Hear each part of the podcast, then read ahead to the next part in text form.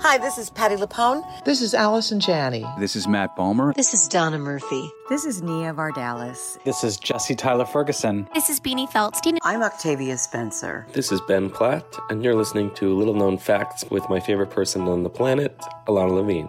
A-OK. Welcome to Little Known Facts a podcast where you will hear unfiltered, raw, honest, and uniquely funny interviews with artists you love as they talk about the art they love to make.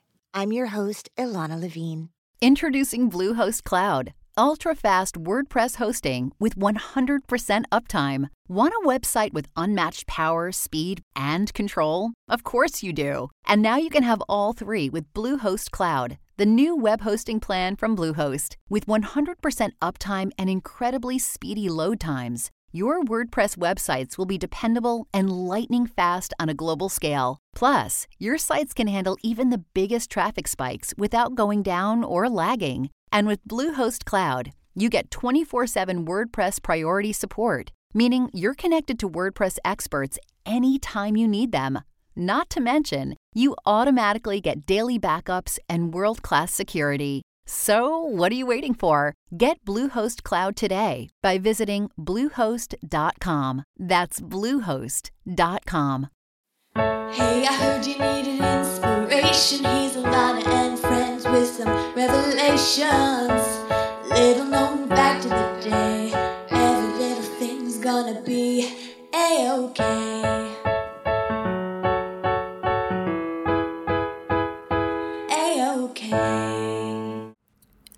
An incredible musical, and I want to urge you if you are in New York City from today until the end of December 2021, run to the Atlantic Theater Company's production of Kimberly Akimbo. It stars Victoria Clark and Bonnie Milligan and a host of other incredible talents, actors, and musicians. It is directed by Jessica Stone. It is written by the great David Lindsay Abaire and Jeanine Tesori. It would be impossible for me to explain to you what makes this so special without giving away some key plot points, and I don't want to ruin this magical musical for you. But just trust me when I tell you that Victoria Clark's performance, and she's the centerpiece of this unbelievably creative, inspiring, and magical night of theater. She plays a 16 year old girl. That's all you need to know. Her journey, what she is trying to negotiate with a rare disease that makes her look much older than she is, her family dynamics, her school dynamics. It's about love, it's about faith, it's about understanding, it's about redemption, it's about living your best life and a full life and living every day like it might be your last. It is incredible. And to be back in a theater seeing this kind of work and the Atlantic Theater Company is just so brilliant at finding these gems and sharing them with us. So run to the Atlantic Theater Company. To get tickets, you can go to atlantictheater.org. Enjoy it. I loved it. Little known fact about my guest today she's a singer, actress, director, entrepreneur. She is currently starring in Girl from the North Country on Broadway, a musical based on Bob Dylan songs. She is so extraordinary. I'm so happy, happy, happy to have Kimber Sprawl on the podcast today. Welcome, Kimber. A-OK.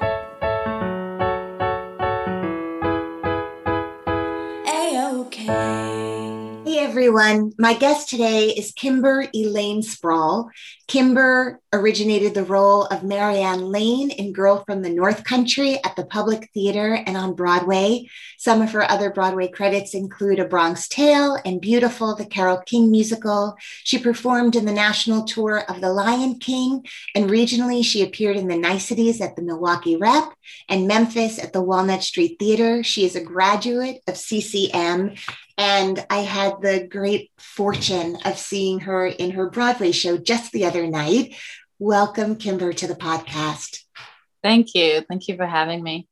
It is um I it's so exciting when you get to see something in its sort of early stages and then again I saw it at the public theater um, and then I saw it uh, on Broadway just the other night and it is remarkable to see a piece of art pre and post pandemic um, and and it just resonates in such a different way um, I loved it the first time, but it just hit me so hard this time.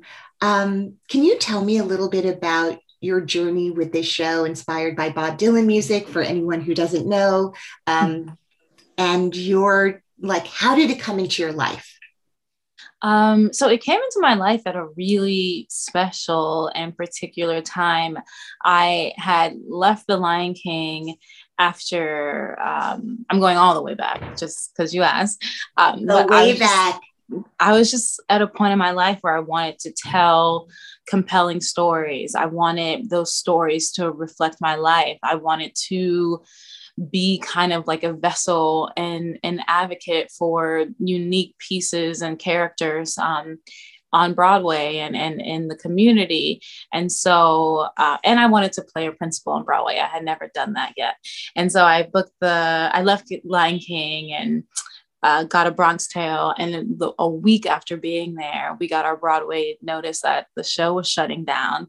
And it's kind of one of those things where you, you kind of align your beliefs and your desires. So you make space for the things that you actually want, you get it. And then it's like a universal test. And I swear it was like divine the way this show came into my life because I didn't know anything about the production. Um, they had already cast the production, and um, a woman had to drop out for another gig. And so they were just casting, recasting my role and I was inundated with so many other auditions. And because I didn't know anything about it, I was like, uh, I'm not gonna do this one. Like I have to do like, you know, Hamilton or whatever. I don't remember what I had at the time. And my agent was like, no, just read the script. You just read the script. So I went to the pier where I like often will read auditions. And I just I had never read anything like it. You know, I just completely fell in love with the characters. I didn't really know a lot of Bob Dylan music in depth, but I was able to read the lyrics to his music in the script, and I just completely fell in love. It, it was just so unique. And there were, it's funny because you say that the second time around when you saw it, it, it, it hit harder, which like for sure. I totally get that. But since the show has been introduced to me it had his has always aligned with where i am in life it's crazy um yeah and i've just i've been in love with the piece ever since it gets better and better i think also because you saw it for the second time it we have more clarity um, with these characters and we just get more comfortable and more in sync with each other. Um, and we just keep growing stronger and stronger. And we have so much support from Bob Dylan and Conor McPherson. They just created something, in my opinion, that is just otherworldly. So let's go back and then we'll and then we'll circle back to this show and this moment and your journey. Um, mm-hmm. tell me where you grew up. When did you discover that you have a magical voice. Um, who encouraged you? Just tell me a little bit about your early days as a creative human. Cool. Yeah, I was always a performer. I was always on stage. Uh, I grew up with four sisters. I was the youngest by six years. So I was always kind of wanting the attention and singing and, you know, being told to be quiet.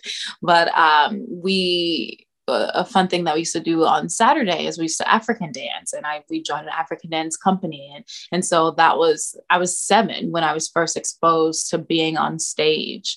Um, I don't know if you've ever like gone through Cincinnati and seen a tour, but we performed at the Aronoff, which was like a massive theater.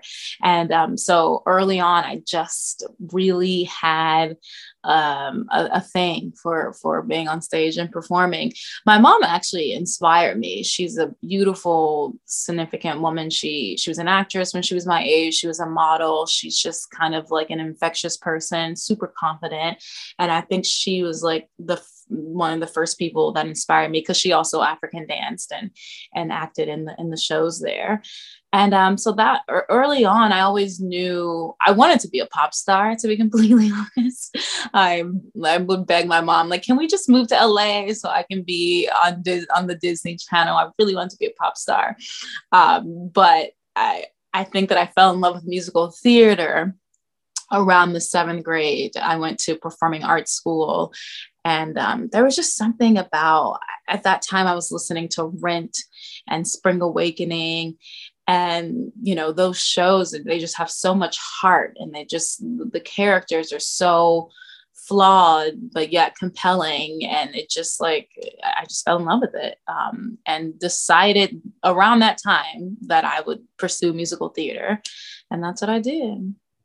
And then you went so you went to ccm yes i did i um auditioned for CCM and I went there. That was the only college I auditioned for because I was I'm from Cincinnati mm-hmm. and it was in my backyard. You know, my my childhood home is 20 minutes away from the school.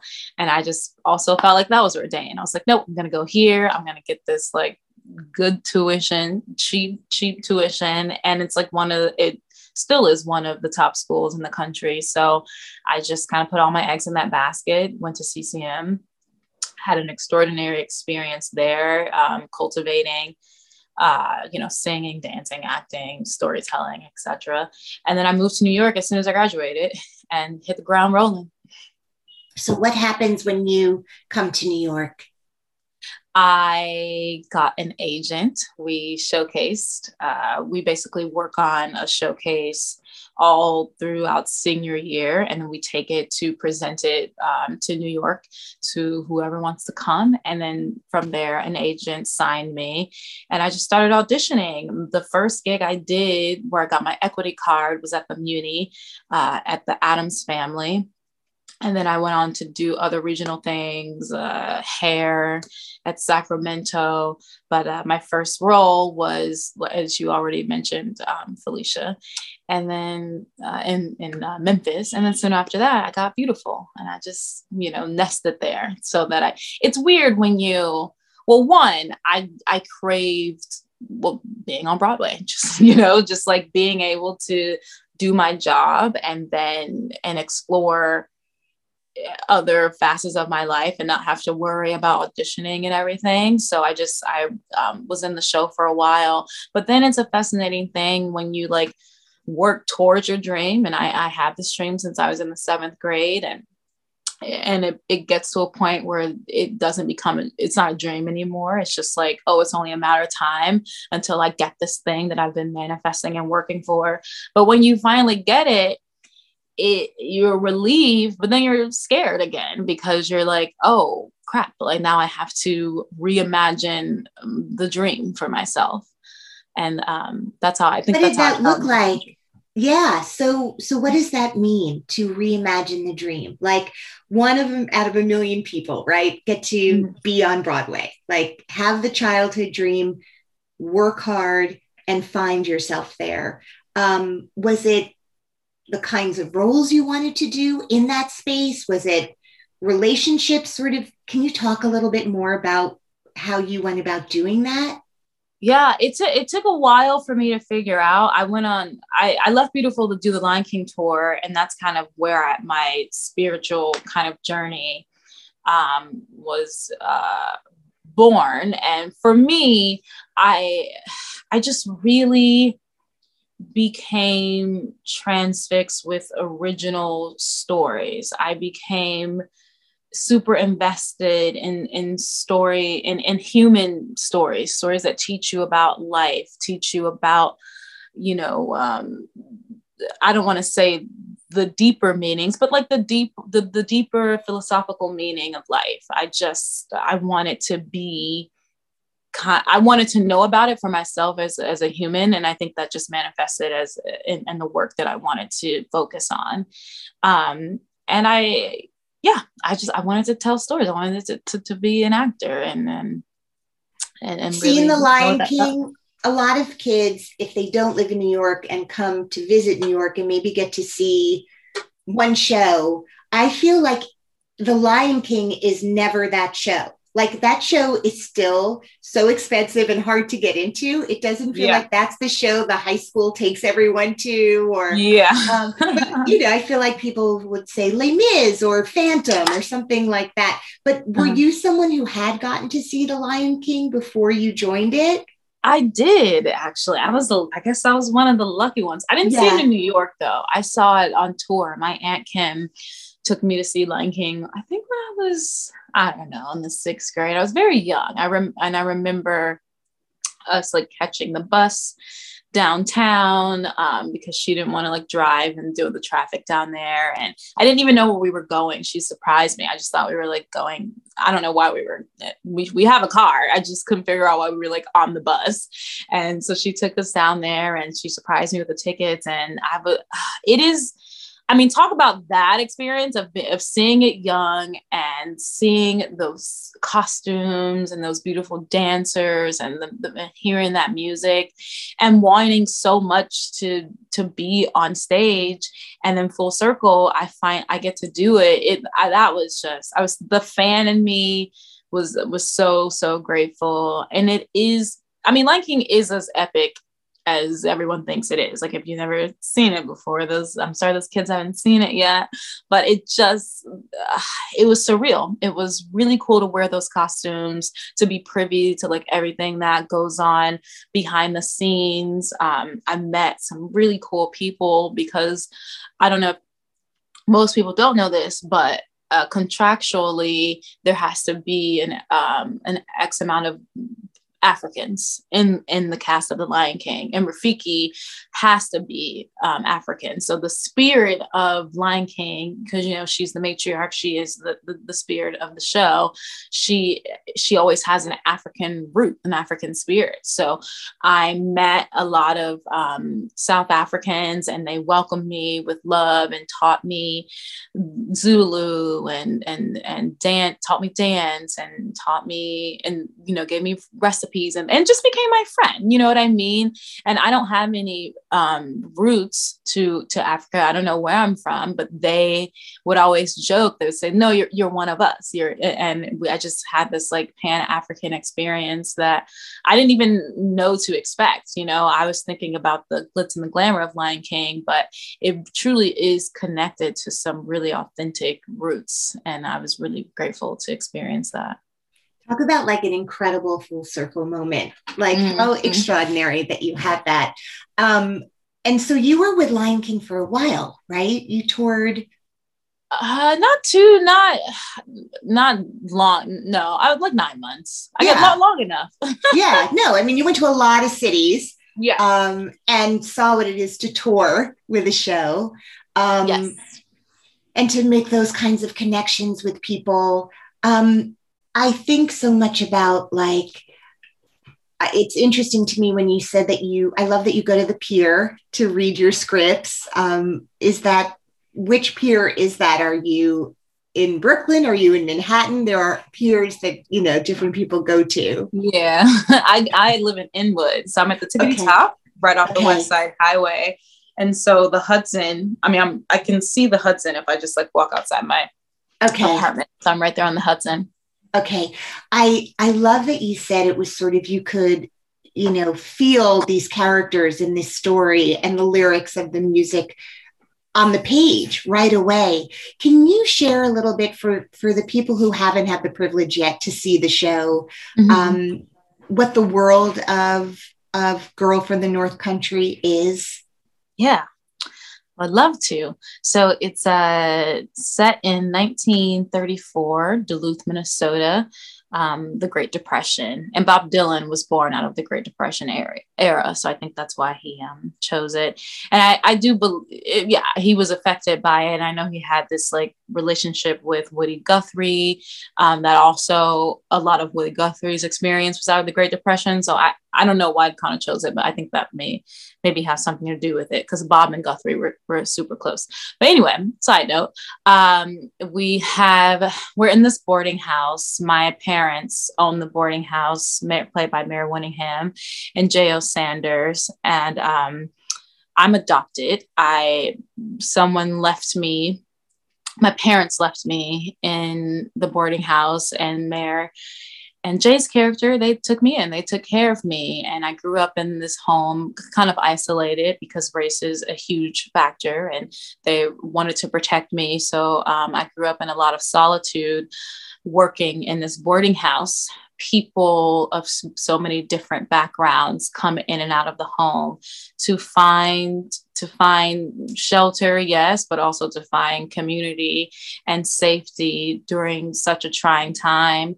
And everyone is in pursuit of something. Everyone it's a slice of life so everyone kind of has have their has their own like microcosm of uh, of an issue or um or just really just a, a self indulgent journey of trying to figure out who they are, wanting love, wanting understanding from self and, and others around them.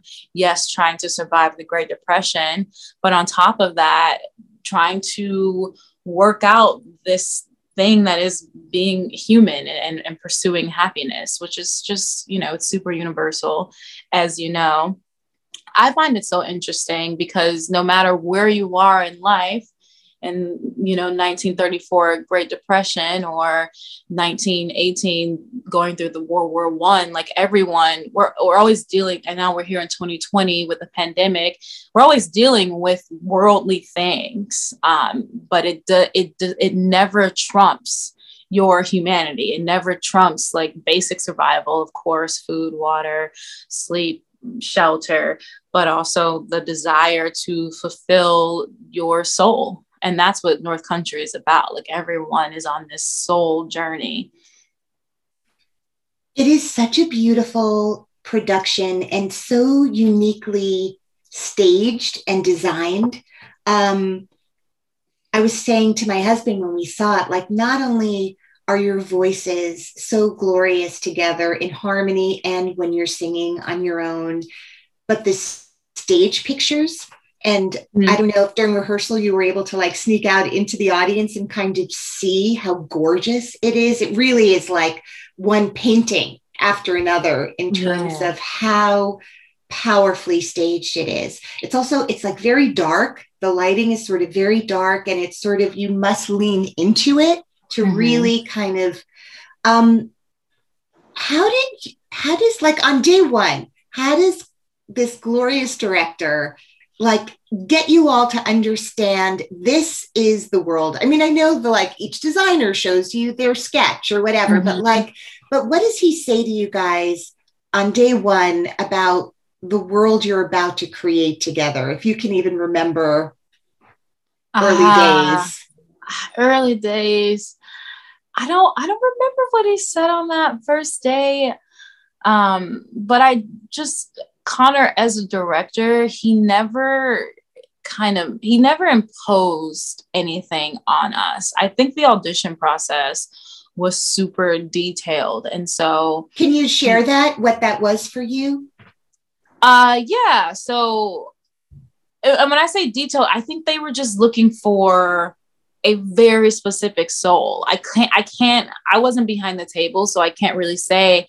But for me, when I was approaching it, I approached it with a lot of simplicity. I approached it with like, I, I didn't wear any makeup. I wore my natural hair. I I was very indulgent in the text as opposed to trying to make it, you know, sound super shiny. Like I just I was I was dedicated to the intention of of the words that Conor had written, and I do think that like in general, he that's he's looking for a a, a specific energy, um, and it's it's a feeling probably. You know, I, I I don't I'm not very sure, but with that being said, he I think he also just knows that the show is so well well taken care of between him, Bob's genius, and Simon Hale, who arranged the music, Lucy, who did the choreography, you know, Rae, who did the, everyone. It's so well taken care of that I don't think he he he. It wasn't really about him hammering any specific theme or vibe into us. It was about him letting us explore explore these characters and, bring the honest honest truth. And i think collectively that makes girl from the north country. Yeah. Was there a lot of um early were you all see, sitting around a table reading the script together for a while? Were there conversations about race and and history and where you guys are in space and time at the beginning totally yeah we did a lot of table work. We did a, yeah a lot of conversations about that um yeah. And how does one or conor specifically create a safe space for his company? It was i mean it was always he's just so he's so open and he's so one thing about I think to answer your question specifically, so he wrote the show as well as directing it. And usually when you have a writer, they're they're so of course they, they want their words to be said the way they wrote them. And you know, he was never attached to that. He, you know, we would if I kept saying something the wrong way, he would just say, "Forget the words. Forget, forget say it the way you want to say it, but but get this intention out." Um, he was always checking in and asking how how would Marianne say this or do this or feel this. He is constantly checking in with the actor. I've never ever felt like I couldn't go to him and kind of rap with him about uh, Marianne, and if there was an issue, I would just be like, I don't think you know this is the way it should be and he was always open to to to that to to letting me uh, create her even though they you know she he wrote it on other actors at the you know west end um, I think he was also interested in seeing how Americans brought this American story to life. I think that was a big thing. So, especially when it came to language and intention, he he he never presumed that he knew best. Um, and he, he he was just always there to guide us and to be a soundboard. I do think one of his special elusive gifts is that he doesn't give you anything eh, like in the beginning or answers i mean i had so many questions and everyone after you see the show you're like i have all of these questions. Can you answer them? And he never, he didn't answer. It took a while for him to answer questions. I'm still getting, you know, things answered for myself. But I think that is I, I love the journey. I loved being able to play different things and not having to play this like concrete idea because, you know, he said so, you know, he let me kind of figure it out and and that's how I got my answers you know, when you describe sort of the world of the play, this boarding house, which is run by your family, which is front and center in terms of where everything takes place. Everyone kind of, it's all these travelers, it's all these strangers with these stories. They're all escaping a past um, that haunts them. They're all trying to find new lives. Yeah. And they are all so poor and and right i mean everyone in this in this yeah. journey has lost everything Mm-hmm. And it's such an amazing thing to see that in this very darkly lit, very dark time in history, very dark story of loss and death and unrequited love and illness, right? Like every every you can check every box of like life's worst tragedies, right? And, and yet um, there's light. And there's light and and and partying together mm-hmm. yeah. Um, and tremendous yeah. and and alcohol and things that you know people use as a salve on on the on the sore that is mm-hmm. their life um and so much love and it really is incredible because it could be that these are all prototypes like types of people and it is really amazing to see how in, i don't know if imbued is the right vocabulary word, but they all end up feeling so whole.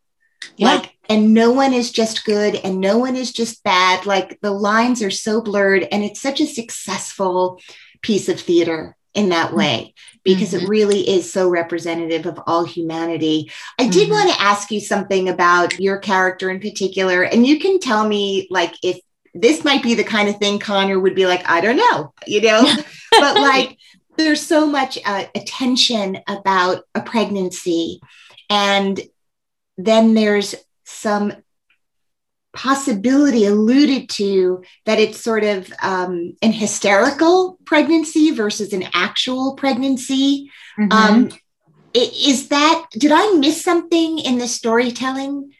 Is it solved for us, or is that just sort of left for us to ponder? Um, no, I, I have the baby.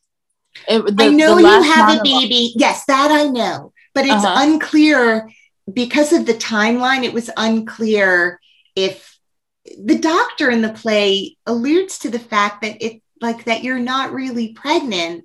And yeah. so then I was like, oh, wait, does she then get pregnant because this is her love? Like, this is hmm. the person. I don't know. I was a little yeah. confused and I've seen it twice. Yeah, no, he, That's he definitely, me he believes that I have um, which is like a condition um, when you can kind of think up a disease and actually, and that disease will manifest physically. Um, that is not the case. I like to believe that it. I don't know if you picked up on the nativity story of it all um, Marianne, Mary, Joseph is the guy. Um, the two men are both named Joseph. Um, there's no room at the end, you know, the in the beginning scene where they, they don't have any room and they they come to the boarding house. Right. And uh, Matthew McGrath's character talks about three men by the name of uh, a, a couple by the name of Shepherd. The three Burkes are traveling. So there's a lot that, and, and my monologue that kind of explains, you know, a, a, man came into my room, more than a man, a spirit, the ancient waters. There's a lot that, um, and the, the show in general has a um, a huge spiritual uh, religious religious presence. So I believe that um, Marianne's child is kind of on theme with with the uh, nativity story. Um, yeah, and she okay. she does give birth. Yes, which which we feel really joyous about the way it's presented at mm-hmm. the end of the play. We feel yeah. there's like the hope. Yeah, like like she's loved. That's the mm-hmm. feeling of it, mm-hmm. um, and settled and and got out and survived. I mean, this play is about survival, if nothing else. Um, mm-hmm. Did you guys get any messages or notes from Bob Dylan? Uh, I know mm-hmm. that you know he's not he wasn't there every day in rehearsal. Um, you know the way yeah. Lippa might have been around the Addams family. It's not quite the yeah. same thing. Um, what what is having that legacy on your shoulders and and knowing what Dylan means to so many people? Mm-hmm. Um, and what was his involvement or feedback if there's any yeah he's always been really involved um in, in his way you know in his bob dylan way um they had commissioned or asked conor to write they were looking for someone to write Bob a musical. And they got in touch with Conor, and Conor, you know, kind of like wrote a template or the beginning of it. Bob Dylan read it, and after he read, you know, the first few pages of a Con- Conor's idea, he sent Conor his entire uh, it, all of his music, his, his, entire rep, and just said Conor can do whatever he wants with with it. And so, you know, they, I think Conor says they literally showed up with like boxes and boxes of his albums, and he was just like, "There you go, have at it." And um, so he's always just i don't know i it's funny because they i believe they've only met each other a couple of times i mean like twice but they talk so highly of each other. Um, you know conor's always talking about what a prophet and and and you know philosophical genius bob dylan is. Bob has said that working with Conor this way is one of the highlights of his career. And they're they're they're just so similar in their in in their way of art. Um, it's like they kind of together created this masterpiece on a subconscious level that nobody else is privy to. It's magical how they came together so seamlessly. Um, Bob did see the show at the public when we did it. Um, he didn't tell us he was coming. He sat in the back, and um, afterwards, his manager came back and was just like, honestly, Bob is so undone by this piece that he just like he can't he's he was like crying, I guess, and just like so joyful and lifted by it that he's like, you know, he just kind of wanted to leave it at that. But then two people had already gotten tickets to his concert in New York, and he got wind that they were there. So he invited um, Jeannette Bayardelle and Mare Winningham to go backstage. And when I tell you, I tell you, that's what they said. He was just, he was like a kid. He was just so flabbergasted uh, that his he he kept saying like those are my songs. Like you guys made uh, these songs they're they're just so different. They're just it's amazing how you took the songs to another level. And he also had like a million and one questions. And he they said he was just so proud and wide-eyed and and very bright. And and, and throughout the process they they're always sending us you know things from him. We were, we all got our like heaven heaven's door whiskey and stuff. Um, but most recently opening night he wrote a beautiful letter to us and to the audience and and to Conor thanking us and, and, and praising the musical. Um, yeah, and that Mare read it. It was very special. Um, but I think there he also had a sorry, I'm like just trying to jar get my memories going. But I do think he, he he's been quoted many times in interviews talking about our play. He he loves the play, but you know, Bob is not you know, he's not Cher. Like, no, he's not coming and partying on stage with us every night. But he very much so loves loves the musical and is proud of what Conor did.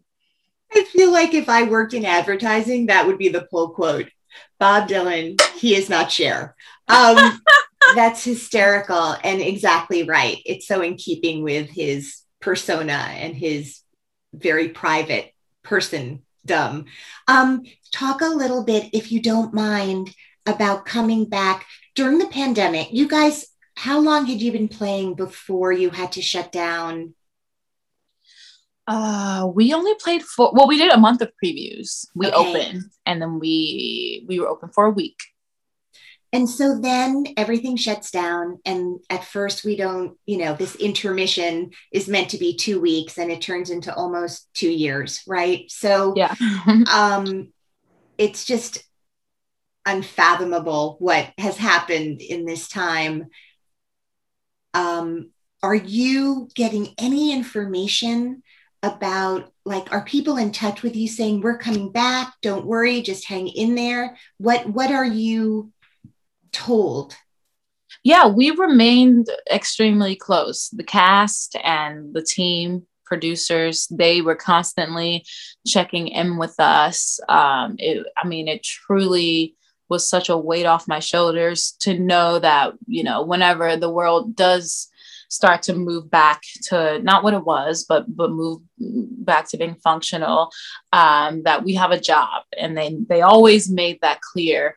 Everyone believes in our show, including our producers, and so they have done and continue to do everything they can to make sure that we're taken care of mentally, spiritually, sometimes financially, and um, they they've always supported us. So we would have like check-ins on Zoom um, we had we listened to our album together as a cast on Zoom. We hung out um, at, at, each other's homes. Uh, Mare has a beautiful barn house home up in Connecticut, and we visited there often. So we it's not lost on us that you know we everyone needed community at that time, and your community your theatrical community is one of the most important things because our art is so special to us. So everyone went out of their way to um, to connect and make sure that we were all taken care of. So yeah, we so, had a good. Can you remember when you walked back into your dressing room again for the first time? I do actually. Uh, so my dressing roommate is. Um, Caitlin Houlahan, and um, she she and I decked out our dressing room before the pandemic. Like, and I were, it's so funny because we were we were at Home Goods or something or TJ Maxx, and we just had so much stuff. And I was like, "Is this stupid? Like, are we spending too much money on this?" And she's like, "No, we're gonna be here forever. It's gonna be great. It's gonna be worth it." And so we have a beautiful dressing room, and we just left it because it was just, I mean we the, when we found out that we weren't coming back i was we were all home. No one was at the theater.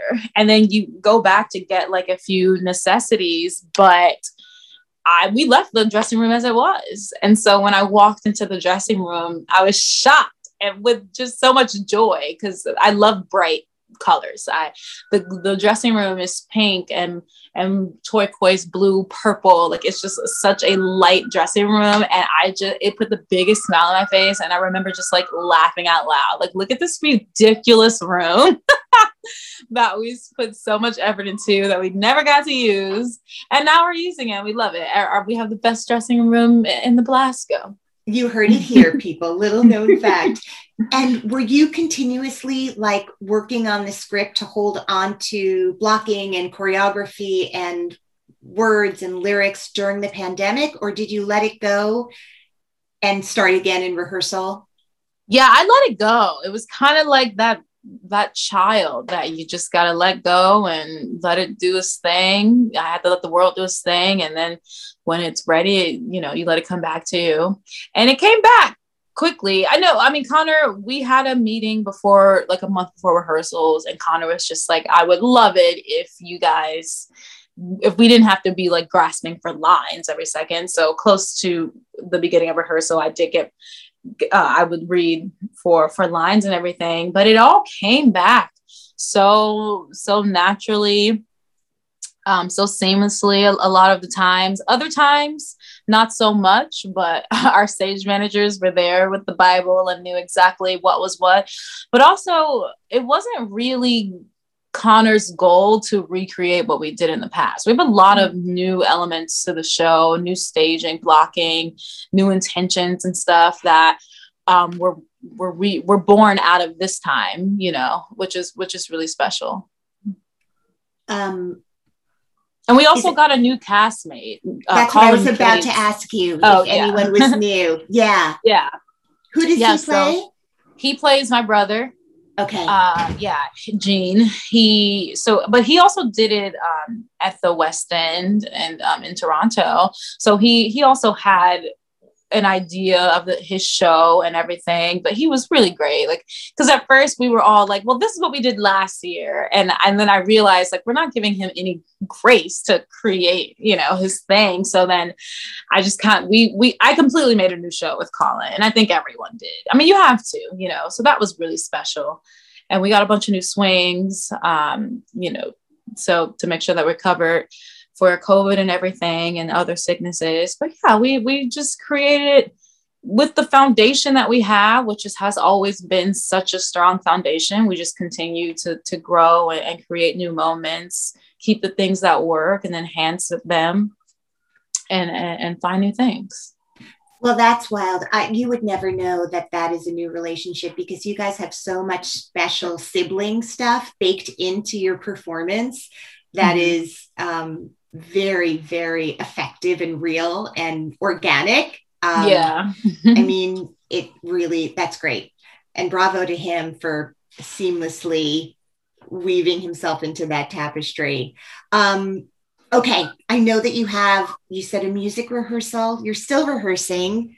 Yes. Um, so we're rehearsing all, because we're um I just want to tell you I, yes. I hope I'm allowed to tell you. I think I yes. am. Uh we're um where our show is being recorded for the Lincoln Center archives, which is such a deal. That's so uh, we're having rehearsal for that. oh, and for people who don't have the the ability to get to New York, the idea that it will be preserved like that for all time, the legacy of the show, that's incredible. Yeah. Um, you are so extraordinary in this piece. You are devastating and uplifting. And I, I just don't even know how you figured out this balance um, of, of all these levels of joy and pain. It's like it is a masterclass, and your voice is so beautiful. And, and it's you. just a really um, powerful, powerful performance. And I thank you for it. It was such a gift to get to see you twice. Um, Thank you. before I let you go, is there a little known fact? You've been so generous in sharing so much already, but is there a little known fact about you that you can share? Uh, a little known fact about me that I can share. Oh, well, I guess can I talk? Can I um say that during the pandemic, uh, the producers let me direct music videos for our show, and so it kind of uh, that evoked my uh, ignited my passion for directing. I also got to direct uh, something for the public, which also is on online. to we can we talk about that, please, just before you go? can Yeah. assemble this incredible, incredible cast of Black artists doing Shakespeare, the soliloquy from Hamlet to be or not to be. And it's an extraordinary piece of art. So, can you just tell people, like, whatever you want to share? I know you have to go, or how they can see it. Um, yeah if you can see it um you can just go to youtube uh or even on i think it might still be on the public's page the public theater um to be black.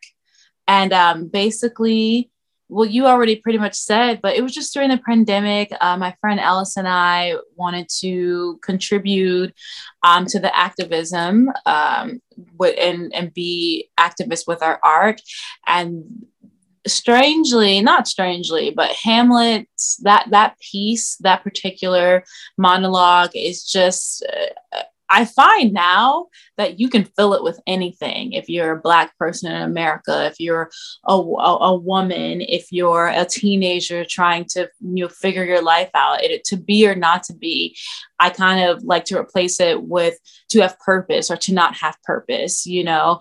And so i just wanted to I wanted to gather um, a group of Black people and, and and say those words, and and that's exactly what we did, and it just ended up being bigger than what I ever thought it was going to be. I just I took it to Mandy Hackett over at the Public, and she just kind of fell in love with it, and we got so much support from people like Don Cheadle and and Audra McDonald and Brian Stokes Mitchell. Everyone was just super on, fire about that text um, in relation to the Black experience here in America, and it, and it took off, and I got that was like my first kind of bit of directing, and I loved it, and and um, I'm very very proud of it, and you, yeah, you guys should definitely check it out.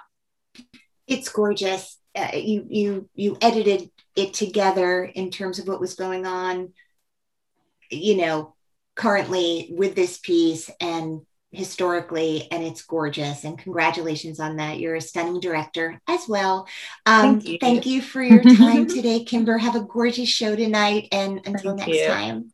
Nice to meet you. Thank you for Nice to having me. you.